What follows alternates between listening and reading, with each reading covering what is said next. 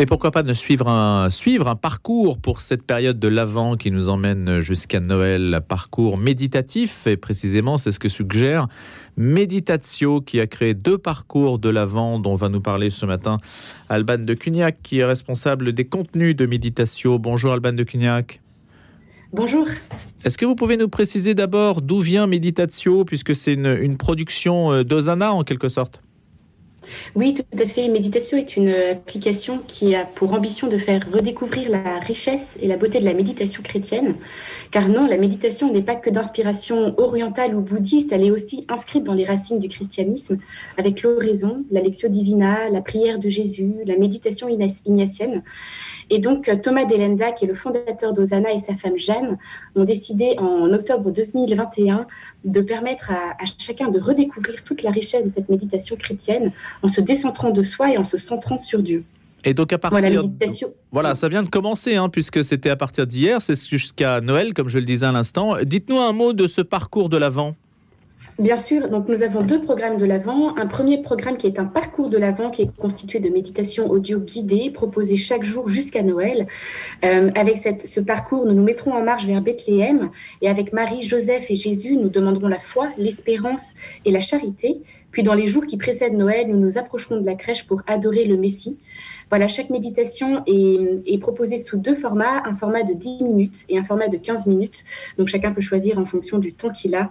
Euh, la, bonne, la bonne, application. Comment ça se passe euh, concrètement? C'est-à-dire, on télécharge une application? Vous téléchargez l'application sur euh, iPhone ou sur Android et vous avez ensuite euh, voilà, toute l'application qui se lance. Euh, et je n'ai pas parlé du deuxième programme qui est proposé pour l'avant. C'est une histoire de Noël. C'est un format qui est assez inédit et original puisque c'est une histoire pour adultes. Et avec cette histoire, vous remonterez le temps pour vous placer dans le village de Zacharie et d'Élisabeth et vous pourrez revivre les événements extraordinaires qui entourent la naissance de Jean-Baptiste. cette histoire est composée de quatre épisodes, un épisode par semaine de 12 minutes. Voilà, donc vous avez vraiment un parcours mmh. avec des des méditations audio quotidiennes et une histoire de Noël. Voilà, c'est-à-dire ce parcours de l'avance, c'est une méditation guidée quotidienne, 10-15 minutes sous format audio, et puis le conte original, l'histoire de la naissance de Jean-Baptiste, raconté par Daniel Fassarias, quand même, il faut le dire, sous format audio, c'est Osana et c'est l'application Meditatio. Un dernier point, Alban de Cugnac, très rapidement, combien d'abonnés à Meditatio à ce type? Quel est le public de ce type de produit? On a, euh, on a à peu près 150 000 téléchargements aujourd'hui de l'application et c'est un public qui est chrétien, c'est-à-dire que nous nous adressons aux catholiques, mais aussi aux protestants et aux orthodoxes. Merci d'avoir été avec nous, l'invité d'un jour une info ce matin. Et à présent, c'est le bloc-notes média avec Louis-Marie Picard, rédacteur en chef web sur notre antenne. Bonjour Louis-Marie. Bonjour Louis. On va s'intéresser un peu à la télé-réalité. Vous savez, à peu près, tout le monde se dit à peu près ce qu'est la télé-réalité. Quoique, ben, c'est un petit peu passé de mode aussi, on pourrait le dire. Mais enfin bon, samedi, c'était quand même la finale de la Star Academy. On ne sait pas qui a gagné, si? Bah si, on sait, le mieux, c'est de demander à Robbie Williams. Ladies and gentlemen, the winner of Star Academy 2022 is... Anisha. Anisha. Et eh oui, Anisha, cette euh, jeune chanteuse qui a été plébiscitée hein, par le public ce samedi soir. Mais c'est aussi un succès d'audience pour TF1 et c'est là où ça nous intéresse. Alors, parce que quand même, la finale a rassemblé quelques 3,7 millions de fans de télécrochet entre 22h et minuit 15 selon Médiamétrie. Alors, c'est une heure très tardive en raison du match Argentine-Mexique pour la Coupe du Monde. Alors, vous vous rappelez la Star Academy Malgré la Coupe du Monde, il y avait quand même euh, du public. Oui, parce que ça a un peu servi de rampe de lancement, comme on dit hmm. euh, dans la télé. Alors, vous connaissez le principe de la, de la Star Academy, des apprentis chanteurs qui sont dans un château, filmés par des caméras en permanence. Ils ont des cours de chant, d'expression scénique, de danse. Et à la fin, bah, à l'issue de cette compétition, puisque c'est une compétition, bah, un vainqueur reçoit une coquette somme pour euh, euh, enregistrer son premier album. L'émission s'était arrêtée il y a plusieurs années, faute d'audience. Alors pourquoi ce retour? Eh bien écoutez, le mieux pour le savoir, pour le comprendre, nous avons la chance ce matin d'avoir une productrice de télévision qui à l'époque travaillait pour Endemol, cette boîte de production qui produisait la Star Academy entre autres. Et elle est arrivée dès la saison 2 qui avait vu la victoire, rappelez-vous, de Nolwenn Leroy. Bonjour Marielle de Vera. Bonjour Louis-Marie. Alors merci d'être avec nous ce matin. Donc comme je le disais à l'époque euh, avec la Star Academy, vous étiez un peu pionnier dans ce type de télé-réalité. Alors comment expliquez-vous le phénomène que c'était à l'époque? Bah, à l'époque, c'était euh, c'était incroyable. C'est-à-dire qu'on on- on produisait une émission et à l'antenne le soir, je me souviens, on- le lendemain matin de l'émission, on regardait les scores, on était entre 60 et 65% de part de marché. Quand aujourd'hui, une émission est euh, au maximum à 25-30% de part de marché. Ça veut dire qu'en fait, il y avait plus de la moitié de la France qui regardait euh, l'émission. Donc c'était c'était un phénomène euh, hallucinant en fait. Hein. Euh, Nolwenn, on, on l'a vu euh, samedi soir euh, lors du Prime. Euh, elle, elle a connu euh, un engouement de la France pour elle qui était juste extraordinaire. Voilà. Même si le Prime euh, de samedi soir, qui pourtant a démarré très tard, euh, a vraiment cartonné pour les Oui. scores aujourd'hui, parce qu'un Prime de TF1 aujourd'hui à près de 4 millions euh, d'audience, c'est énorme. C'est énorme, surtout à, ces- à cette heure-là. Alors, à l'époque, quand même, il faut le dire, hein, euh, euh, il y avait aussi quand même parfois des critiques. hein. Vous en avez essuyé beaucoup, pas, pas vous directement, parce que vous étiez toute une équipe avec Alexia Laroche-Joubert, mais on reprochait notamment à ces émissions d'être un peu, pas truquées, mais que les certains magnétos pouvaient aiguiller ou orienter les votes du public. Alors, dites-le nous aujourd'hui, quelle était la réalité, Marielle Levera Alors déjà, est-ce que vous, Louis-Marie, vous savez garder un secret? Bien sûr, surtout à l'antenne. Bah évidemment, enfin. Vous ben, connaissez. Ça, c'est pas mal comme réponse. Ouais. Je la referai, celle-là. C'est ça. Non, ce que je peux vous dire par contre, c'est que euh, ce, qui est, ce qui est sûr, c'est que euh, au château, le- la, la grande nouveauté là, avec l'arrivée de la Star Academy en 2022, c'est que c'est le retour au ce qu'on appelait à l'époque les émissions de flux. Mm. Les émissions de flux, par exemple, ça fait plus de, de 10 ans maintenant, presque 15 ans, où on a perdu ça parce que ça, ça redevenait trop cher. C'est-à-dire que par exemple, des émissions comme Les Anges, comme Les Ch'tis, comme euh, voilà, bon bref, Ouais. euh, ça, ce sont des émissions qui sont tournées à la caméra.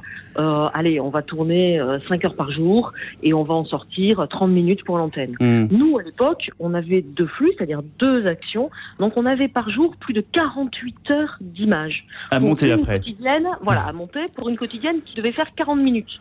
Ouais.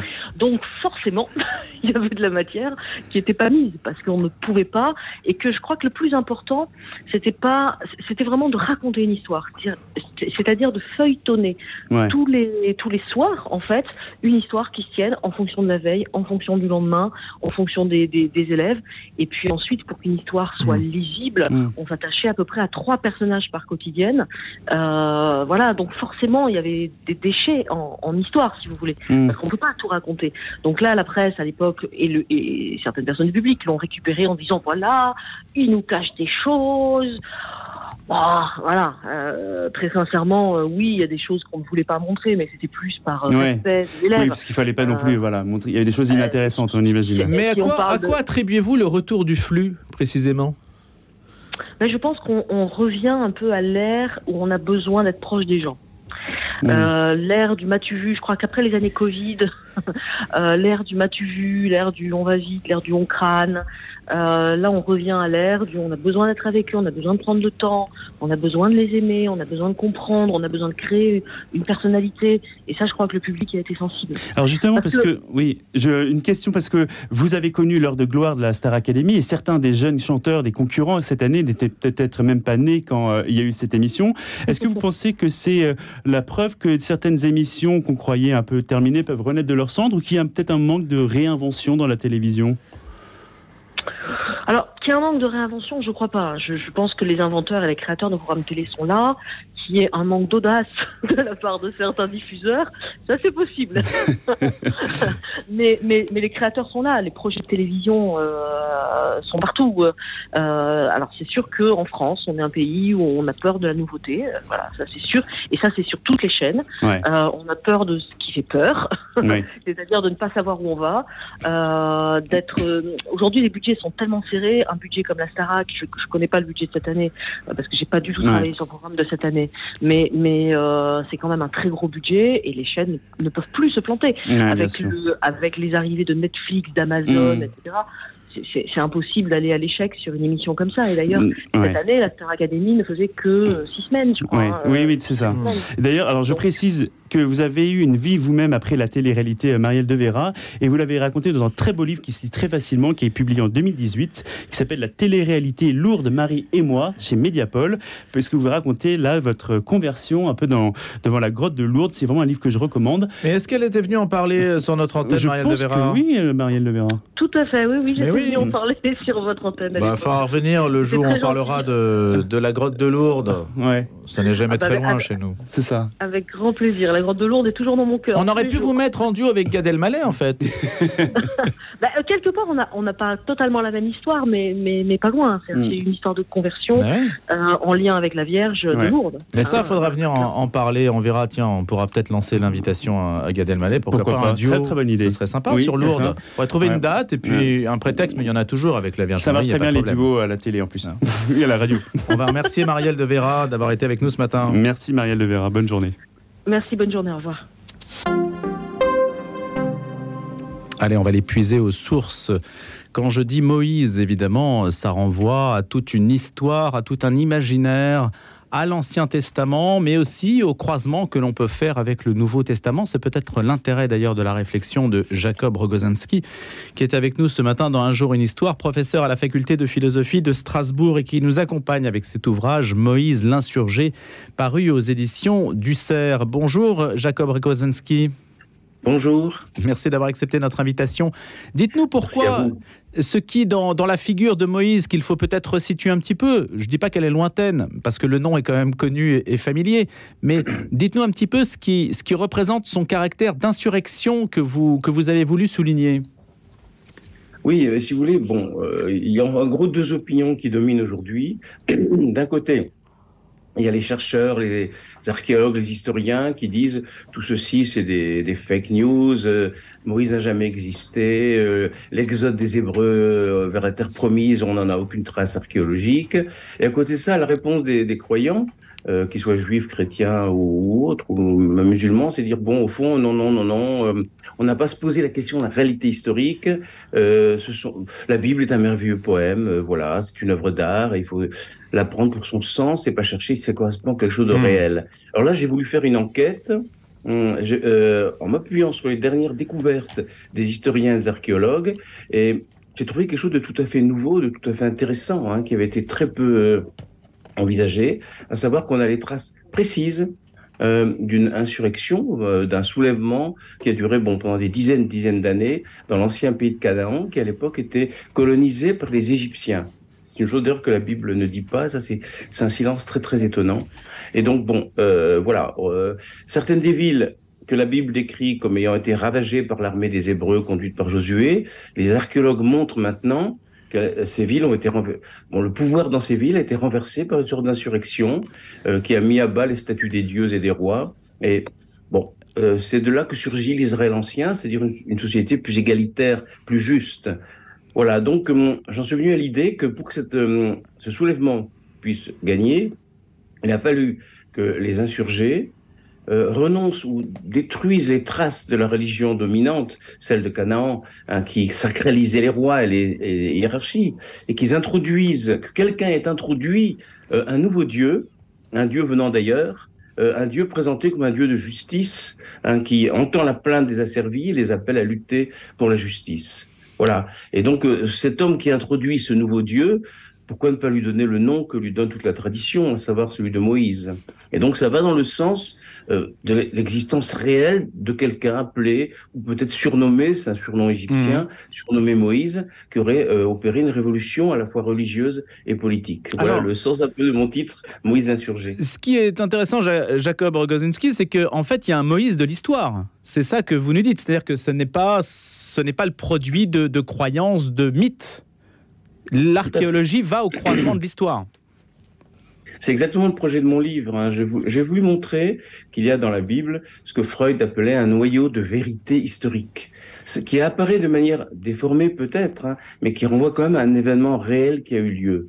Alors effectivement, cet événement n'a pas la forme que lui donne la Bible, à savoir l'exode de, plus d'un million de personnes euh, sortant d'Égypte, traversant le désert allant vers Canaan, parce que ça, ça aurait laissé des traces on aurait trouvé des traces de cela dans les archives égyptiennes. C'est évident. Hmm. on n'a aucune trace. Mais il y a eu. on a, des traces d'autre chose. Et c'est cette autre chose que j'ai voulu euh, exhumer. Alors, justement, dites-nous euh, brièvement quelles sont les traces que les archéologues ont pu euh, justement exhumer, c'est le terme que vous employez, pour montrer qu'il y a une coïncidence entre la Bible et, et ce que dit aujourd'hui la recherche scientifique. Parce que c'est ça, en fait, l'objet. La coïncidence entre la science et l'écriture. Tout à fait. Bon, on a des, un grand nombre de documents qui datent du XIVe siècle, qui sont des, des lettres, euh, avant Jésus-Christ bien sûr, euh, qui sont des lettres envoyées par les petits rois de Canaan, qui étaient des vassaux des Égyptiens. Euh, C'était des sortes de, de, de, missives envoyées au pharaon Akhenaton, leur euh, suzerain, pour dire c'est pas possible, ça va très mal, le peuple se révolte de tous les côtés, on est en train de tuer les rois comme des chiens. Hein, une formule extraordinaire. Et cette, cette révolte, ils sont prises avec une révolte qui est dirigée par des gens qu'on appelle les Khabirous. Bon, alors ça, c'est les, les, historiens ont beaucoup discuté l'origine de ce terme. Ça désigne sans doute des hors-la-loi. Hein, des, des, rebelles, des hors-la-loi, bon, des, des, esclaves en fuite, des, des paysans endettés, peut-être aussi des transfuges des classes supérieures. Or, le terme Khabirou est très proche du terme hébreu, Hivri. Donc, euh, on peut émettre l'hypothèse bon, euh, que c'est Khabirou, euh, lorsque le soulèvement est devenu victorieux grâce à l'introduction d'une nouvelle religion émancipatrice, Hein, lorsqu'ils euh, ces Habirous sont devenus tout simplement les Hébreux.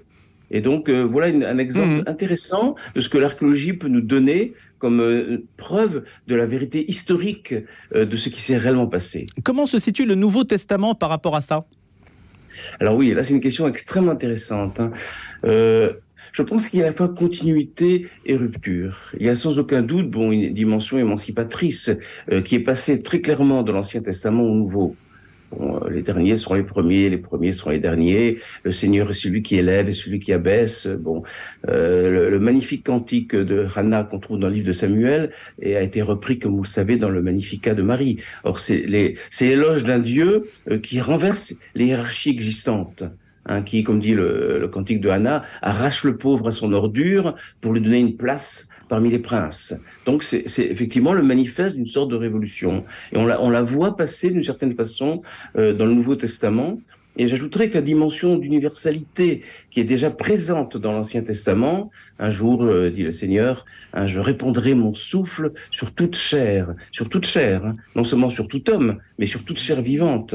Eh bien, cette universalité, euh, elle est passée sans aucun doute dans la dimension universelle euh, du Nouveau Testament. Alors toutefois, toutefois, il m'a semblé qu'il y a des points de, de, de, césure, des points de discontinuité. Et à la fin, j'en suis même venu à remettre en cause ce fameux trait d'union hein, qui unit le judéo et le christianisme un peu trop rapidement.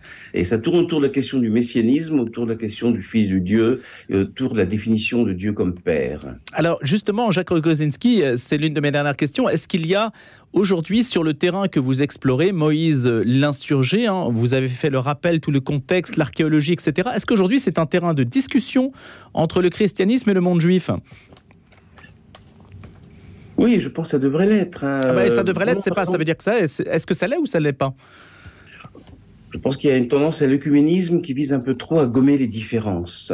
C'est certain mmh. que bon, judaïsme, christianisme et islam, hein, n'oublions pas l'islam, euh, sont tous les trois issus de la même matrice. Ça dit, bon, on a eu, après des périodes de, séculaires d'hostilité, de critique, de l'enseignement du mépris, on a eu un peu trop tendance à gommer les, aspérités, à dire, bon, nous sommes œcuménisme, nous disons tous au fond la même chose, euh, c'est le même Dieu. C'est sans doute le même Dieu mais il y a une différence de fond. C'est que euh, dans l'Ancien Testament, il n'est presque jamais désigné comme père. Mmh. Et la notion de fils de Dieu est appliquée très rarement d'ailleurs hein, au peuple tout entier. Euh, le Seigneur dit au Pharaon, euh, Israël est mon fils premier-né. Bon, et pourquoi cela? Pourquoi est-ce qu'il y a ce refus de penser Dieu comme père et, et de penser qu'un homme puisse être mmh. son fils? Eh bien, parce que le terme fils de Dieu euh, était un attribut monarchique. C'était l'attribut des pharaons. Et donc, une révolution qui avait Merci. rompu avec l'oppression égyptienne ne pouvait que briser cette idée hein, d'un Dieu qui serait le Père mmh. et qui engendrerait un Fils qui serait le roi. Merci Mais, beaucoup. Jacob Rogozinski, on est obligé de se quitter sur ces considérations tout à fait intéressantes. On pourra en retrouver la, la substance dans votre ouvrage qui s'appelle Moïse l'insurgé aux éditions du CERF. Et puis j'espère qu'on aura l'occasion de se reparler de tous les aspects que vous avez esquissés ce matin. Je vous souhaite une excellente journée. Vous enseignez à Strasbourg, à la faculté de Strasbourg.